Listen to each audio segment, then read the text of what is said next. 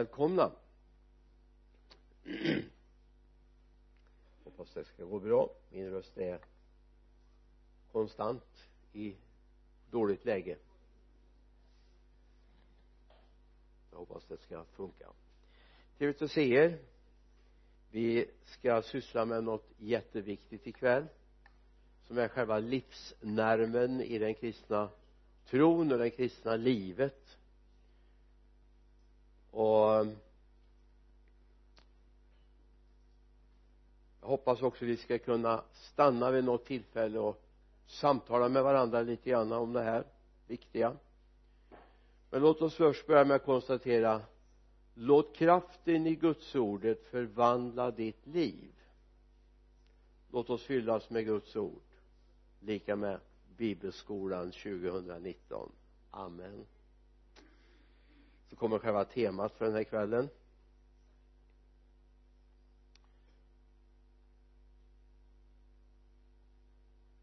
Jag skulle vilja ta med dig på två perspektiv på det här med att lovprisa. Den ena sidan är jätteenkel. Den andra sidan är svårare. Mera onaturlig för oss utifrån det kötsliga sinne som vi kommer ifrån. Och det har med den andliga perspektivet att göra, och som vi måste erövra.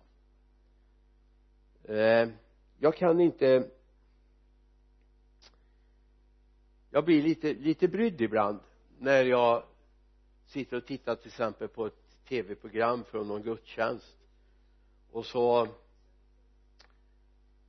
står man upp och lovsjunger, i all synnerhet om det är lite mer häftig sång och lite puls i den. Och står man upp och så kommer en lugnare lovsång, och dimper man ner som fallfrukt på bänkarna. Då har man inte förstått vad det handlar om. Det är inga pep-talk-sånger vi håller på med. Lovprisning är inte pep-talk, utan det är en reell verklighet. Vi går inför Gud. Och det är lite grann jag skulle vilja att vi berör ikväll. Lovprisa och tillbe när vi ser eller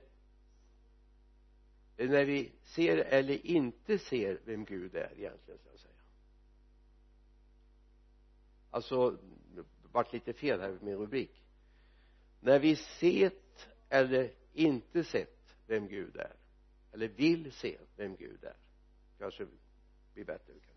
Då kan vi behålla den där rubriken. Ibland har vi sett hur underbar Gud är, och vi har gjort erfarenheter, och vi är jättetacksamma och glada, och wow, jag är frälst, jag är på väg mot himlen, jag har blivit helad, jag har blivit uppfylld av Gud.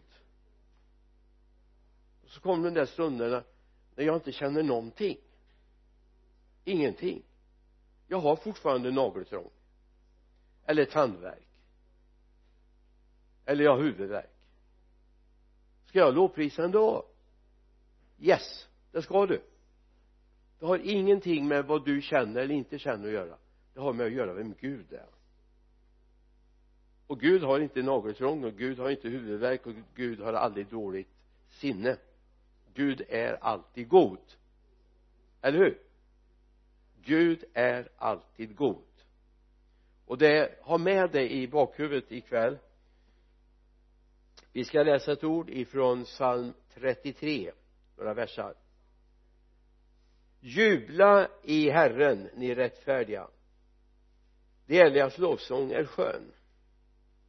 Tacka Herren med harpa, sjung hans lov med 10-strängad lyra. Sjung till honom en ny sång, spela vackert med jubelrop. Det står inte jubla i Herren, ni rättfärdiga, bara för att Gud har gjort och öst massa välsignelser över dig. Du har fått varenda bönesvar du har bett om. Nej, det står inte det. Det här är en uppmaning. Och alltså egentligen skulle vi kunna konstatera att Bibeln är full av uppmaningar. Och det är viktigt att vi upptäcker det. Vi är uppmanade att lovprisa Gud. Du är faktiskt uppmanad att stå upp inför hans ansikte. Det har ingenting med ditt känsloläge att göra. Oavsett om du har tandvärk eller ej, så ska du lovprisa Gud, för Gud är alltid god. Alltid. Kan vi få ett amen på det? Det är bra om vi får tag i det. Jag ska bara ändra lite i min padda här, om ni ursäktar mig lite grann.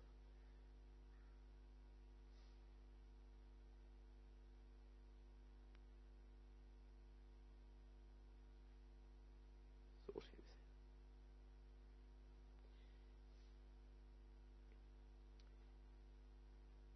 För det första ska vi komma ihåg, var kommer lovprisningen ifrån?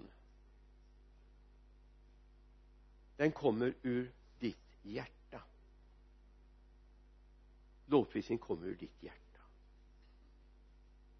Det är liksom ingen som kommer utifrån och ger dig någonting i ditt knä eller pumpar in i dig, utan lovprisen kommer här inifrån. Därför att Gud bor här inne i oss. Gud bor här inne i oss. Och det är viktigt att vi ser det. Vi ska titta på ett ord i psalm 30. Några versar där bara. Du får gärna läsa mer, men jag nöjer mig med de två versarna. Du förvandlade min klagan till dans. Du lossade min sorgedräkt och klädde mig i glädje. Därför ska min ära sjunga till dig utan att tystna. Herre, min Gud, jag vill tacka dig för evigt. Herren förvandlade min klagan till dans. Han klädde av sorgens dräkt. Därför lovsjunger vi. Vilka handlar det här om? Vilka handlar det här om? Ett litet utvald skara, 10% av kristenheten, eller? Det handlar om alla som älskar Jesus. Alla som har tagit emot honom. Klagan har förvandlats till dans, till jubel och glädje, därför att han har flyttat in här i oss, och därför lovsjunger vi. Du har gått från död till liv, till exempel. Vi tittar på det sen. Vi ska ta ett ord till i Jesaja-boken. Vi läser de 6 första verserna, men speciellt vill jag att du lägger märke till verserna 4-6. På den dagen ska du säga: jag tackar dig, Herre.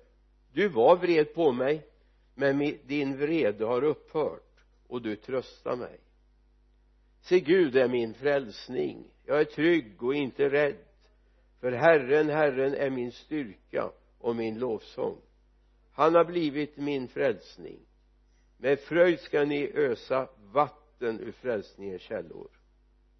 På den dagen ska ni säga: tacka Herren, åkalla hans namn, gör hans gärningar kända bland folken, förkunna att hans namn är upphöjt, lovsjung Herren, för han har gjort härliga ting, låt det bli känt över hela jorden, ropa av fröjd och jubla, ni Sions innevånare, för Israels helige är stor, han är mitt ibland er. Lovsjung, för han har gjort någonting gott. Nu börjar vi den ända, vi ska komma till den andra sidan också sen. Alltså det finns 2 sidor av varför och hur vi lovsjunger. Och då talar jag inte om sångstil eller, jag menar, en persisk lovsång låter säkert inte, om de inte blivit alltför influerade av västvärlden. Så jag ljudligt hör en persisk lovsång med persisk musik, eller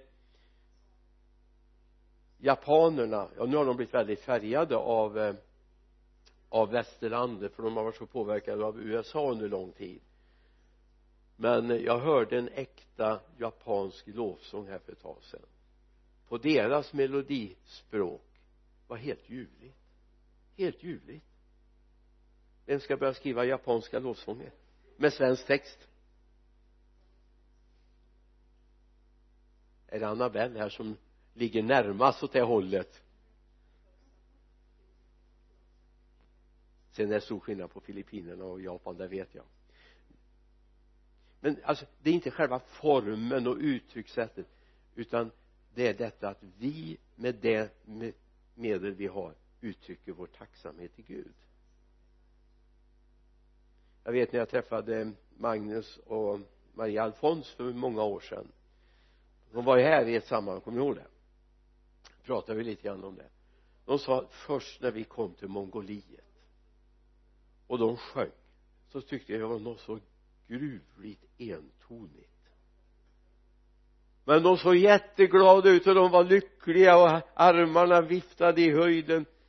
Men vi tyckte det lät så enformigt och entonigt. Men när de började förstå vad de sjöng, så förstod de det här kom på djupet av deras hjärta. De hade upptäckt Gud. Och då ville de uttrycka det på sitt sätt.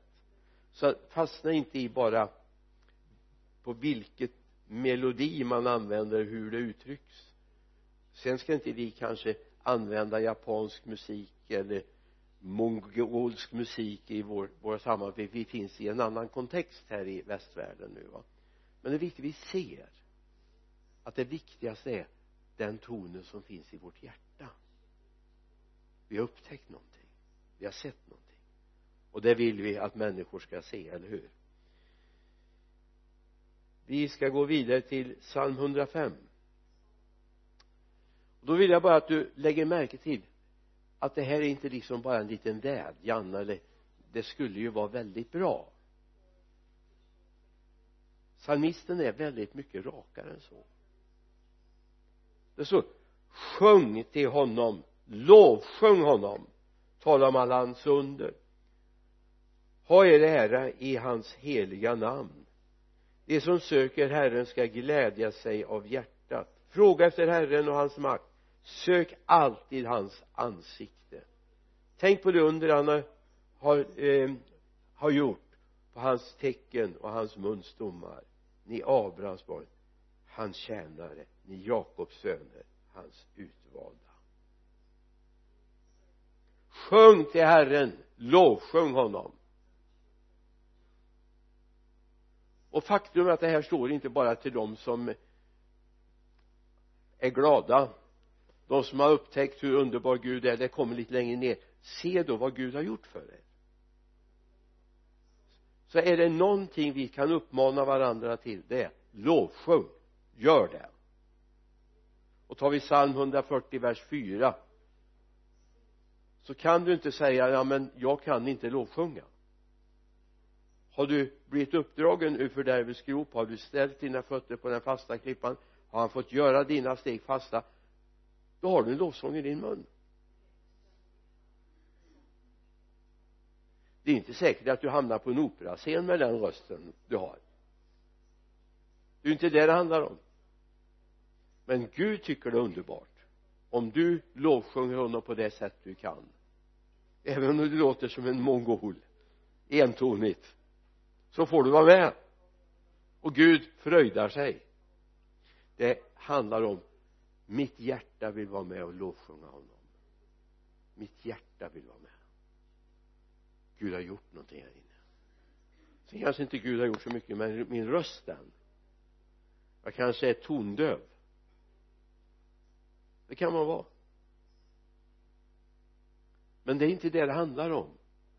Det är inte så att vi sjunger för de andra ska tycka det är så fantastiskt. Vi sjunger det för att Gud ska tycka det är fantastiskt, va? Därför mitt hjärta vill tala om för Gud att jag älskar honom. Så se att det här är en uppmaning. Vi ska sjunga till honom, lovsjunga honom, tala om alla hans under, ha er ära i hans heliga namn.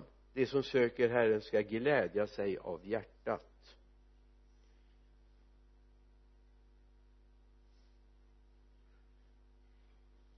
Vi ska sjunga och vi ska blåprisa honom. Och när vi ser Guds storhet och hans väldiga makt, då får vi ett ämne till lovsång, eller hur?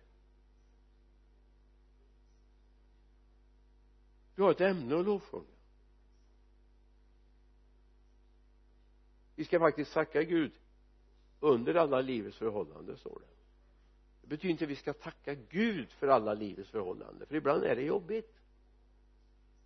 Men mitt i detta ska vi upphöja och lovprisa Gud. Och det är viktigt vi ser det. Vi har i den här kulturen vi är, så är vi väldigt lätta att vi fastnar i det som är destruktivt, negativt och som bryter ner oss, va? Det är väldigt synd om mig. Ja, det är det. Om du inte lovsjunger honom, om du inte är glad i honom. Det kan du faktiskt vara. Jag menar ärligt talat, om du nu inte har en fatalistisk livshållning, för det hoppas jag du inte har. Fatalismen, de skyller ju Gud för allting. Det är Gud som har lagt kroppen på mig, det är Gud som har gett mig tandvärk, det är Gud som har gett mig sjukdom. Och det är klart, men med en sån syn, då är det svårt att lovsjunga. Men ärligt talat, handen på hjärtat, har Gud gjort dig någonting ont någon gång?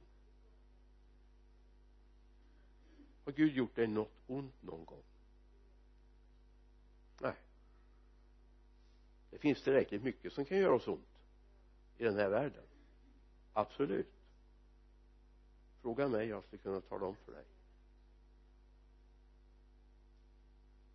Men Gud har aldrig gjort mig någonting ont. Kom ihåg det. Ha med det. För det kommer att färga ditt liv. Låt mig bara få ge en exempel på det här. Att ibland behöver vi få upptäcka vad Gud har. Jag tycker det här är ett spännande sammanhang, andra krönikeboken. Jag älskar det här sammanhanget. Jag känner mig ibland som drottning av Saba i förhållande till Salomo. Hon hade hörsägner om denna mäktiga, visa, rika kung Salomo, som tänker, jag måste dit och kolla hur är det egentligen med Salomo. Är han så vis? Är han så förståndig? Har de vid hans hov så bra som det sägs? Och så står det i vers 3: när drottningen av Saba såg Salomos vishet, såg huset han hade byggt, rätterna på hans bord, hur hans tjänare satt där, och hur de som betjänade honom skötte sina sysslor, och hur de var klädda, och hans hovmän, hur de var klädda, och när hon såg trappan på vilken han gick upp till Herrens hus, då blev hon utom sig av förundran. Och hon sa till kungen: så var det då sant, det jag i min land hörde om dina ord och om din vishet. Jag trodde det inte vad man sa, förrän jag själv kom och fick se det med egna ögon. Men se, vidden av din vishet har inte ens till hälften blivit omtalad för mig. Du överträffar det rykte jag hade hört. Lyckliga är de män och lyckliga dessa tjänare som ständigt får stå inför dig och höra din vishet. Välsignad är Herren din Gud, som har funnit sådant behag i dig att han har satt dig på sin tron till att vara kung inför Herren din Gud, eftersom din Gud älskar Israel och vill hålla det vid makt till evig tid. Därför han satte dig till kung över detta dem, för att du ska skipa lag och rätt. Inte ens hälften hade blivit berättat. Jag vet inte om du känner också, egentligen har du bara sett bråkdelar av Guds härlighet. Men tänk dig en dag du får se Guds härlighet. När du får se Guds härlighet, alltså jag är rädd för att taket till den här kyrkan inte kommer att hålla. Golvet vågar jag inte ens tala om. När du får se det, när du upptäcker vem Gud är och vad han har satt dig i för något sammanhang,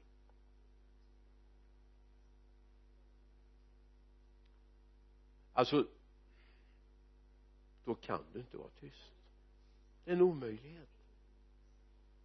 Då kan du inte se lovsången som en transportsträcka till något annat ska hända. För det är så stort. Ta med det här. Meditera över andra krönikebokens 9:e kapitel. Ta med det. Fundera över det. Och så tänk så här. Drottningen av Saba såg en människa som Gud hade utrustat. En människa som Gud hade gett vishet.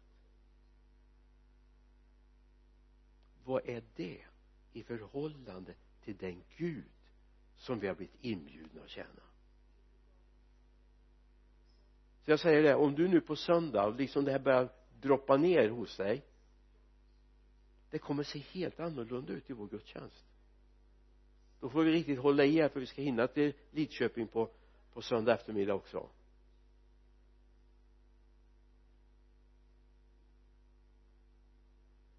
Men att det är så tyst och så försiktigt.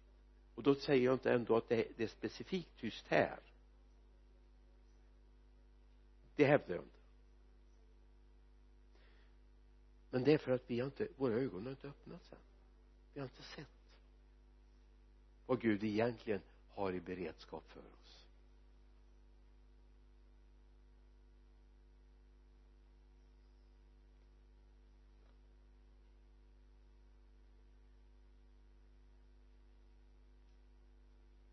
Den som aldrig har sett vem Gud är. Den som aldrig har upptäckt nåden.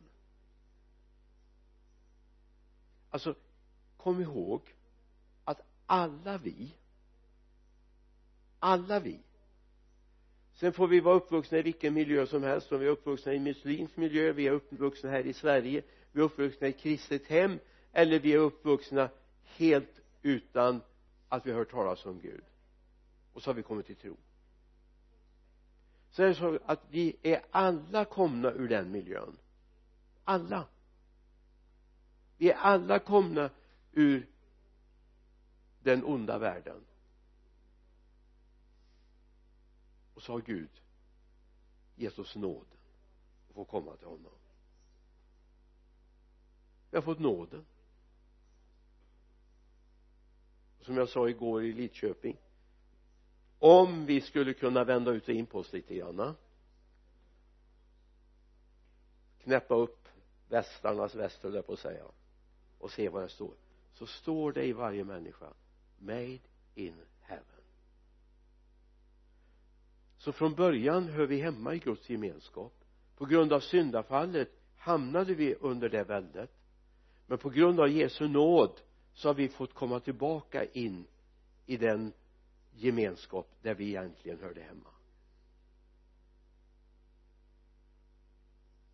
Det kan man ju. Ja.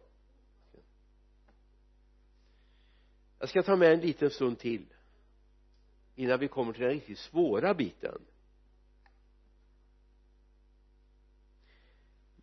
Lovsjung Gud för allt det du har sett. Lovsjung Gud för det du har sett. Och det tror jag är viktigt att vi börjar där. Det finns ett litet ord i Johannesprologen. Johannes evangeliets första kapitel, vers 14. Som bara, jag plockar in den i efterhand. Den fanns inte med från början. Jag kan väl säga så här att jag har gjort det här bibelstudiet idag under väldigt pressade förhållanden. Men det var väldigt bra att jag hade det här att jobba med, för det har varit väldigt destruktivt runt omkring mig idag och i flera dygn här. Men så blev jag så lycklig. Jag hade ju utlovat förra fredagen, så jag band upp mig till någonting som jag egentligen inte hade möjlighet att leverera idag. Men det är väldigt gott ibland. Gud gav mig det här. Och då kom det här ordet till mig, 14:e versen. Och ordet blev kött och bodde bland oss, och vi såg hans härlighet, den härlighet som den enfödde har från fadern, och han var full av nåd och sanning. Och vi såg hans härlighet. Stryk under det. Ta med dig hem och fundera, vad är det jag har sett? Det kan ju vara så ibland att vi ser saker, vi upptäcker saker och funderar, vad är det här? Det här känner jag inte igen. Det kan vara någonting ute i naturen, det kan vara något kryp som Elinor kan tala om för oss vad det är för någonting, va? Men eller någon busk eller något träd som är helt fantastiskt, va? Men Gud har alltså visat oss någonting som vi inte i vårt mänskliga sinnelag har en förmåga att egentligen se. I vår mänskliga förmåga finns det, men så har Gud visat, och det är hans härlighet. Och för att ge en liten bakgrund ska jag säga det att det är inte den Jesus som vandrar på jorden. För Jesus säger när han kommer hem till fadern, när han ber om att i Johannes 17 så ber han ju om att när jag kommer hem till dig då vill jag att du ska ikläda mig den härlighet som jag hade från början. När jag är hemma hos dig så vill jag att de som jag har vunnit här ska få komma hem och se den härlighet som du iklätt mig. Och så säger Johannes evangeliet, eller Johannes när han introducerar Johannes evangeliet, när vi såg hans härlighet. När vi såg hans härlighet. När då? Jo, när Gud får öppna våra ögon och vi ser vem Gud är. Då ser vi hans härlighet och fascineras vi. I andra Samuelsboken, du får egentligen titta på sammanhanget själv, jag hinner inte gå igenom det, då blir det alldeles för långt bibelundervisning ikväll, men notera gärna andra Samuelsbokens 22 kapitel. Vi tar bara några versar, de sista versarna 49-51.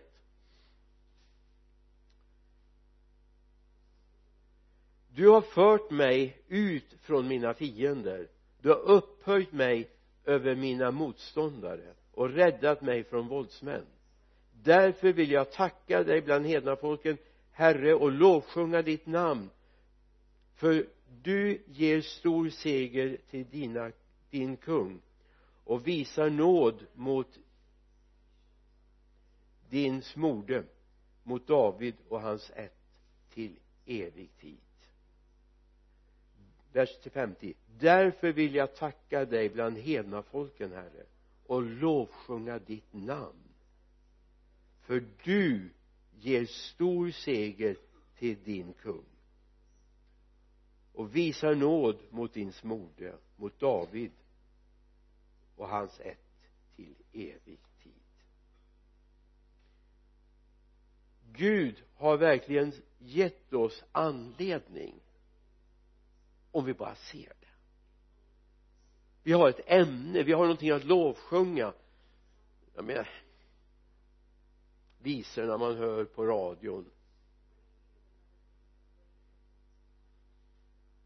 det drar igång den här melodifestivalen nu. Alltså jag tycker de skulle egentligen ha en medalj som orkar gå dit och sitta där. Alltså något så tomt. Alltså det är bara ett ord som kommer till mig när man hör musiken vråla iväg, va? När argumenten tryter, höj rösten. När du inte har någonting att argumentera med, vrid på mer ljud bara. Så är alltid någon som går på det. Men vi har någonting. Och det här är ju liksom, vi håller på med den lätta delen fortfarande. Visst är det naturligt att lovprisa, upphöja, ära något som betytt väldigt mycket för oss, eller hur?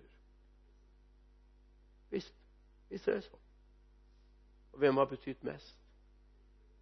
Jesus.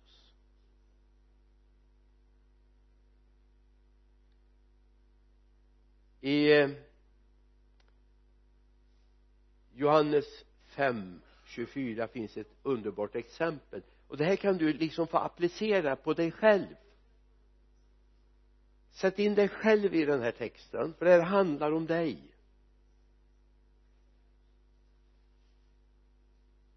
Jag säger er sanningen. Den som hör mitt ord och tror på honom som har sänt mig, han har evigt liv. Han drabbas inte av domen, utan har gått över från döden till livet. Är det du?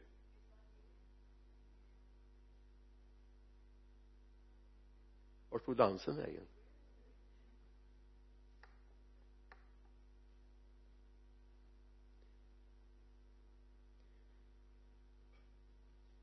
Vi ska bara, ja, vi gör så, vi breakar där. Sen har jag ett litet samtal som kommer efter fruktpausen här. Ska vi prata om det här lite grann. Ha med det, ta gärna med det till fruktborden nu. Vad är det Gud har gett oss anledning till? Amen. Nu så går vi tillbaka till det här, och nu ska jag, innan jag gör det, ska jag ställa fram en mikrofon, för jag tänkte att ni ska få vara med och vara lite delaktiga. Så ni kan börja boka in er nu då, att ni ska gå fram och säga någonting. Jag ska tala om vad ni ska prata om sen.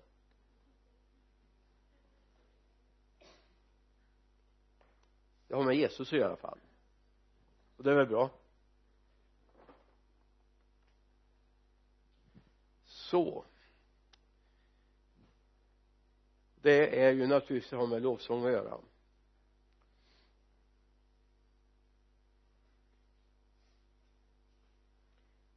Ge exempel på hur vi kan uttrycka vår lovprisning för Gud. Eller till Gud. Vad är lovprisningen för dig enskilt? Hur uttrycker du det när du är tillsammans med andra, eller när vi är tillsammans? Vad är, på vilket sätt uttrycker du lovsång, lovprisning? Vi kan styrka det sång just nu, för att det är inte själva sjungande som är viktigt, men hur upphöjer du Gud? Hur lovprisar du Gud? Du själv och i gemenskapen. Någon som vill fundera med oss? Det tänkte jag, det har ni pratat om under hela fikastunden nu, eller fruktstunden här.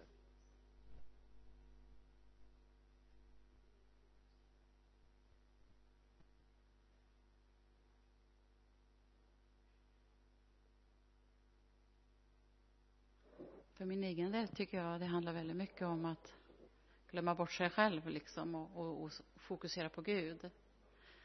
Och ibland kommer man ju på sig själv liksom, att man kanske tänkte på den där händelsen på jobbet eller ja, någonting, och att tanken bara svävar iväg så här.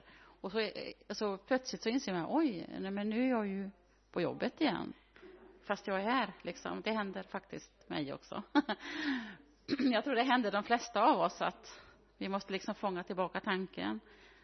Men framförallt lovprisning för mig är att fokusera på Jesus och vad han har gjort för mig och för vem han är faktiskt. Och att komma tillbaka liksom, att vara här med, inför honom. Jag nästan glömmer bort allt annat runt omkring mig också. Att man, ibland får man gärna ta tag i sig själv också, att komma tillbaka hit. Hallå, jag är här ikväll, jag är inför Herren liksom, även på söndagar.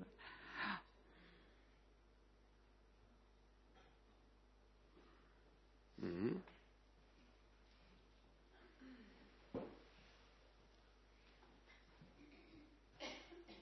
Ja, det drabbar ju även mig, att jag tänker på andra saker ibland. Och så fångar man tillbaka tanken och så vet man att ja, men jag står ju här och lovsjunger, det är det jag gör.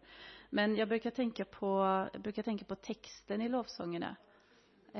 Och gör det till mitt hjärtas bön och mitt hjärtas utrop till Herren. Liksom, för då blir det en stund mellan mig och Herren plötsligt igen.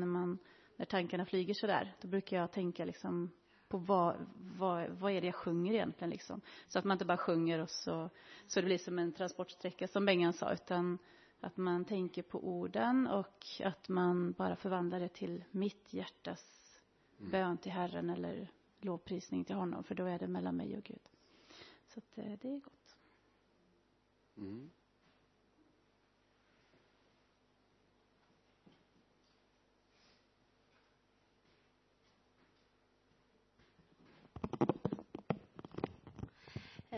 Från mig när jag prisar Gud, inte bara när jag har bälsning. Kan jag prata det på engelska? Ja. For me, praise and worship is just not when we receive blessings, financial or material.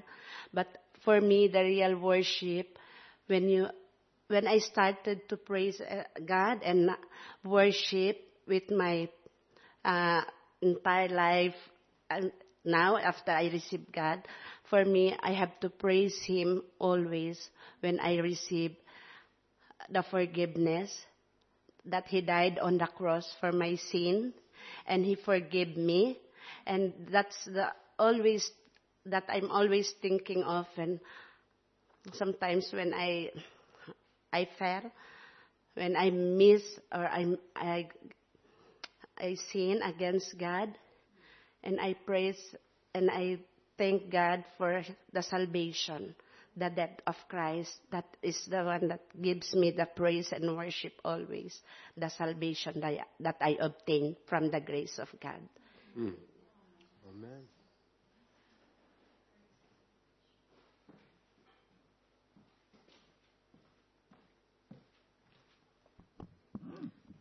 Ja, lovprisning för mig är att försöka, eller jag har en ambition att ge det bästa jag har till Gud. Det behöver inte vara bäst kvalitet på det, utan liksom mitt bästa. Jag tänker det står att vi inte ska komma med så här andrahandssorteringen av offer i Gamla testamentet. Att kom inte med ett djur som är halt eller sådär, som inte hade så stort värde egentligen för den som offrade det. Och det tänker jag ofta på, att Bibeln säger att så här, kommer det till din ståthållare, skulle han bli nöjd med det? Att det är Gud vi kommer inför. Och att, ibland tänker jag att det är så många och så mycket här i världen som får väldigt bra saker av oss. Vårt fokus eller vår arbetsinsats eller vår entusiasm eller vår kärlek. Och så tänker jag att Gud ska ha det bästa. Och det är inte alls på något sätt att jag alltid kan leva upp till det. Men jag har det i sinnet hela tiden. Att lovprisningen ska liksom vara så att jag inte är där halvhjärtat. Eller liksom, ja, att jag sysslar med andra saker samtidigt. Utan att så här, nu är det du och jag, Gud. Och du ska få liksom det finaste jag har. Och då pratar jag inte liksom sångkvalitet. Utan mitt fulla fokus. För det är det så många andra som får under en arbetsdag. Att jag är där helt och fullt. Och då tänker jag att men då ska inte Gud ha någonting sämre. Utan nu ska jag verkligen vara där för dig, Gud. Det är en bön jag har.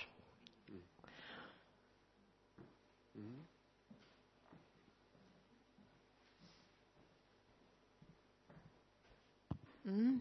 Jag tänker att komma inför Gud och ge honom verkligen min kärlek och säga det till Jesus. Att det är du och jag här nu och jag älskar dig. Och bara tala om hur mycket man älskar honom. Och sen så säger vi bordet här att jag har fastnat i Höga visan. Jag kommer inte ur den nu. Jag har varit där ett par veckor tror jag. Och så när jag är ensam då läser jag Höga visan högt. Mm. Just på grund av det där med att tankarna kan fara och så. Men läser man Guds ord högt och så, den uttrycker ju så mycket kärlek, Höga visan. Jag kan verkligen rekommendera det och läsa den högt. Alla andra poeter och allt, bara glöm bort det. För det är så vackert och det är verkligen, det handlar om kärleken. Om Guds kärlek till oss och vår kärlek till honom. Och det blir så konkret när man läser Guds ord högt. Men jag tänker också att tillsammans då lovprisningen, lovsången och tacksägelsen när vi möts här. Det blir så starkt när vi tackar Gud tillsammans och ger honom vår kärlek tillsammans i församlingen. Ja. Mm.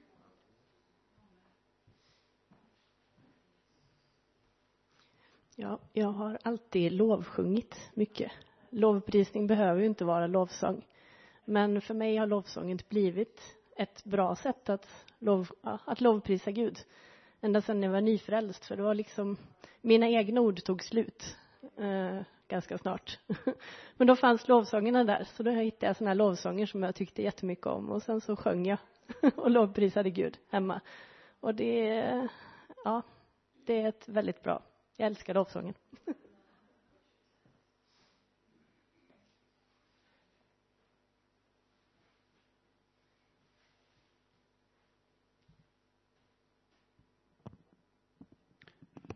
Jag tänker på hur, och det kanske inte svarar på frågan, men jag tänker på hur lovsången förändrar atmosfären och när man lovprisar så försvinner problem. Det blir helt annat fokus. När man fokuserar på Jesus och lovsången så är det lovprisning på andra sätt också då.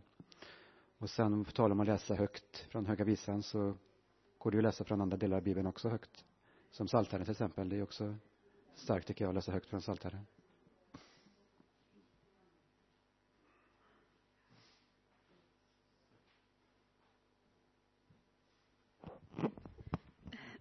Jag tänker lovsång hjälp med dåliga situationer. Om vi är ledsen eller vi har mycket problem. En lovsång hjälper med mycket med oss. Jag tänker. Det är Guds kraft kommer och vi blir glada. Jag är säker.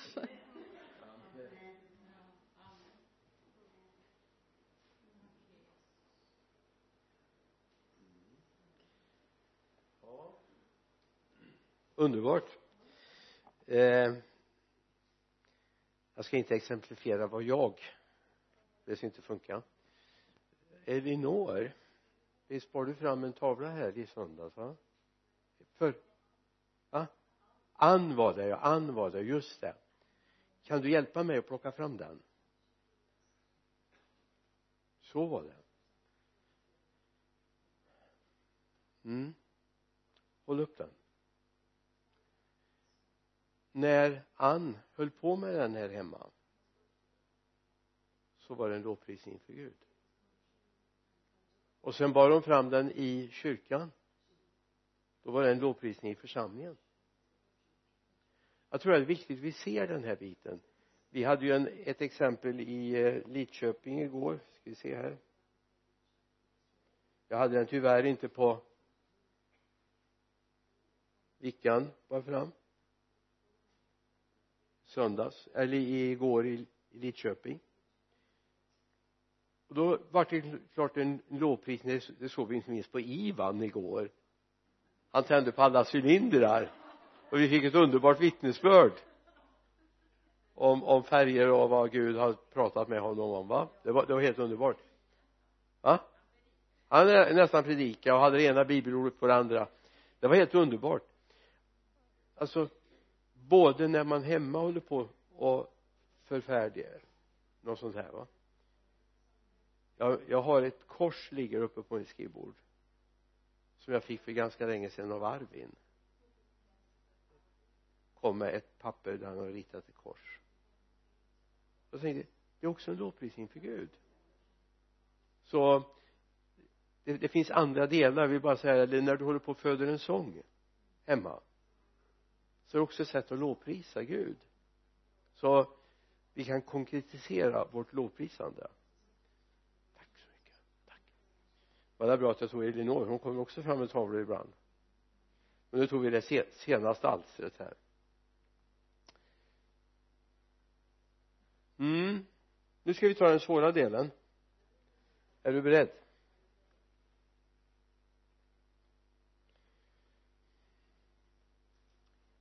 Kanske inte initialt kommer att komma så jättemånga halleluja nu då.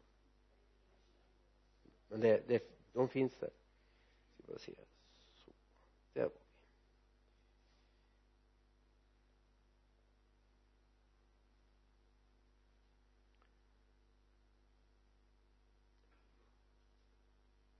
Att lovsjunga Gud för att du ska se.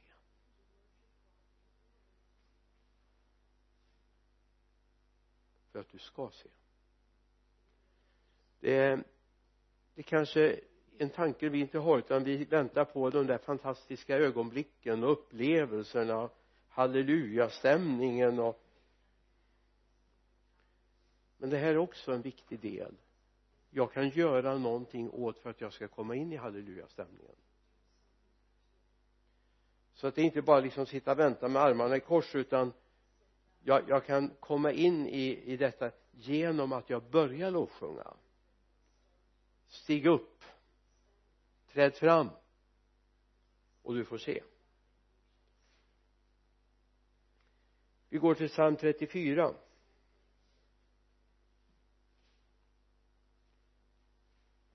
Några verser där, 5, 6, 7. Jag sökte Herren och han svarade mig. Han räddade mig från allt som skrämde mig. Det som ser upp till honom strålar av fröjd. Deras ansikten behöver inte rodna av skam. Här är en plågad som ropade och Herren hörde honom och frälste honom ur all hans nöd. Det som skådar upp till Herren, jag har gamla ut. Det som ser upp till honom strålar av fröjd. Och det här är någonting som vi ska ta med oss, för det kan ju vara jobbigt. Det kan vara problem. Och det kan vara kvadrat eller kubik av problem, mängder. Men de som strålar eller skådar upp till Herren, de strålar av fröjd även i den situationen. Så någonting vi ska ta med oss härifrån: jag kan faktiskt börja lovsjunga Gud, för Gud är Gud oavsett hur jag känner eller vad jag tänker eller vad jag upplevt, eller hur? Gud är oföränderlig. Gud är alltid god. Jag behöver egentligen inget annat argument för att lovsjunga Gud än jag vet att Gud är god, alltigenom god. Och då är för första då, om vi börjar med att se upp till Gud. Det gör vi när vi lovsjunger. Det var någon som sa det, att lovsången, när det är problem så är det gott att lovsjunga, eller hur? Och det är en sanning, det är så. Det är så. Du behöver inte liksom argumentera, utan det är så. Därför att den som ser upp till Herren strålar av fröjd. Och deras ansikte behöver inte rodna av skam. Ha med det. Så lovsången kanske har större värde när det är trångt och det är jobbigt och det är besvärligt. När jag inte fått allt det jag har ropat till Gud om, då kanske lovsången är lösningen. Lovprisningen är lösningen. Tacksägelsen är lösningen. Tillbedjan är lösningen. Så ibland skulle jag vilja att vi, förstå mig rätt nu, så inte säga att jag säger att ni inte får be om era böneämnen. Naturligtvis får vi be för våra böneämnen. Vi får göra våra önskningar kunna inför Gud genom att åka någon bön med tacksägelse. Det är helt klart. Men när vi står i problemen kanske det är viktigt att vi börjar lovsjunga Gud, för då kopplar vi in Gud i lösningen. För då träder vi nära honom och han träder nära oss. Så ha med det. Vi ska gå till, vi kan titta på det också. Det är ju det jag sagt i princip. Psalm 147, vers 1. Den tycker jag är en sån här underbar vers. Kort, koncist, rakt på. Halleluja. Det är gott att lovsjunga vår Gud. Lovsång är ljuvligt och så vidare, va? Lovsång är ljuvligt. Amen. Ha med det. Lovsång är ljuvligt. Det är gott att lovsjunga Gud, för han öppnar våra sinnen under lovsången, under lovprisningen, så att vi ser. Så ibland är det så här att vi kanske måste vända på det. Det är underbart att lovsjunga Gud när vi har sett hur underbar han är, va? Men så är det ju inte varje sekund av livet. Det går skuggor över våra liv. Det är djupa skuggor ibland. Och jag säger, det är det jag upplevt de här sista veckorna nu. Av speciella skäl. Det är djupa skuggor. Och då är det ju inte så att jag kan peka att det var en underbar dag. Och det var härligt. Och det var upp. För så var det inte.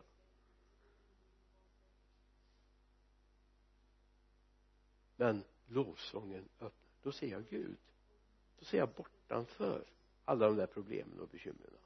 Och det skulle jag vilja skicka med från den här kvällen.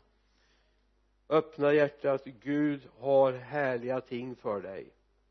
Det är gott att lovsjunga Gud. För han öppnar vårt sinne under lovprisningen, under lovsången. Så vi ser honom.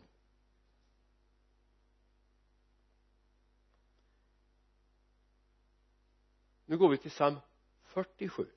Inte 147. Vers 6, 7 och 8. Framförallt vill jag att du har ögonen på vers 7 och 8. Gud har farit upp under jubel, Herren under basuners ljud. Lovsjung Gud, lovsjung.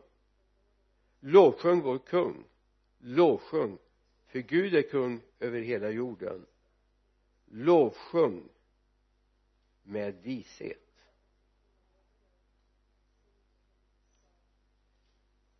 Herren uppmanar oss, lovsjung. Så tänk om vi skulle börja uppmuntra varandra att säga, har du lovsjungit Gud idag?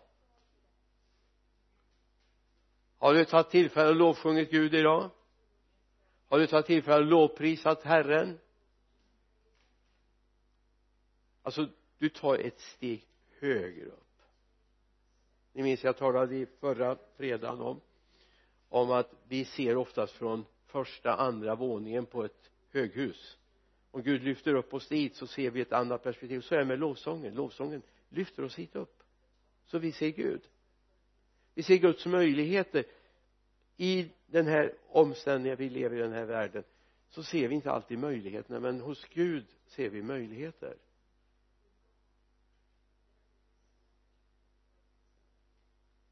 Så ha med det. Ska inte. Får jag bara stanna upp där och säga så här. Har du tänkt i de banorna att lovsången faktiskt kan öppna upp? Att det är ett beslut. Vi går för mycket på känsla. Det kristna livet handlar mer om beslut. Jag har beslutat att följa Jesus. Jag har beslutat. Det sjöng man för när människor skulle döpas. Jag har beslutat att följa Jesus. Det handlar om ditt beslut. Och det svarar Gud upp på. Ditt beslut. Och det är viktigt att du får tag i det.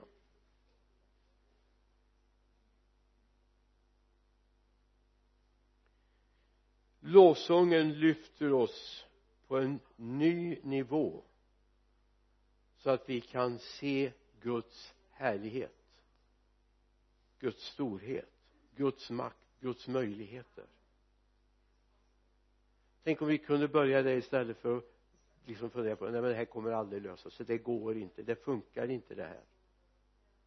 Istället börja lovprisa honom och säga att Gud visar mig. Jag går på en upptäcktsfärd hos Gud när jag börjar lovprisa Gud. Han för mig in i en upptäckt av vem Gud är. Och jag hoppas du ser det.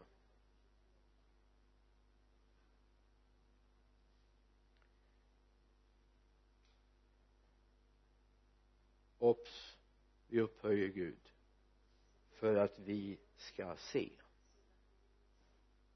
För att vi ska se.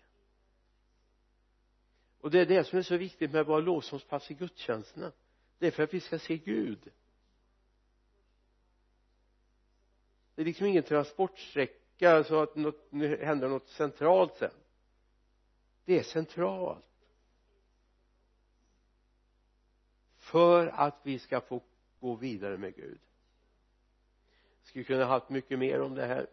Men nu skulle jag vilja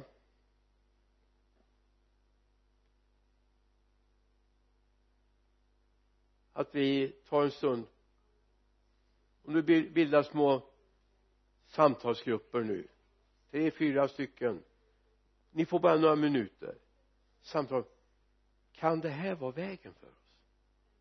Att utan att känslan har sagt till mig, så finns det ett beslut. Jag beslutar mig för att lovsjunga Gud. Eller lovprisa Gud. Lovprisa kan vi ta.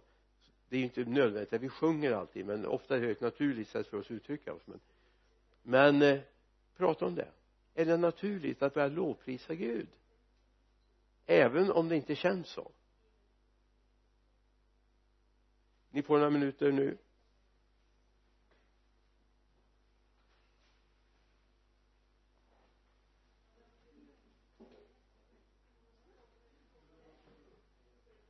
Ja, försök samla ihop er nu.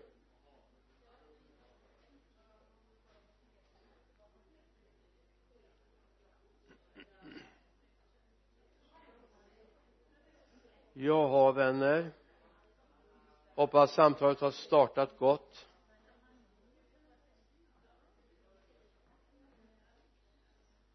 Ta med er ifrån den här kvällen och fundera på, kan jag påverka hur mycket jag får se av Gud? Kan jag få påverka hur mycket jag får se av Gud och hans härlighet? Uppsäg, do it.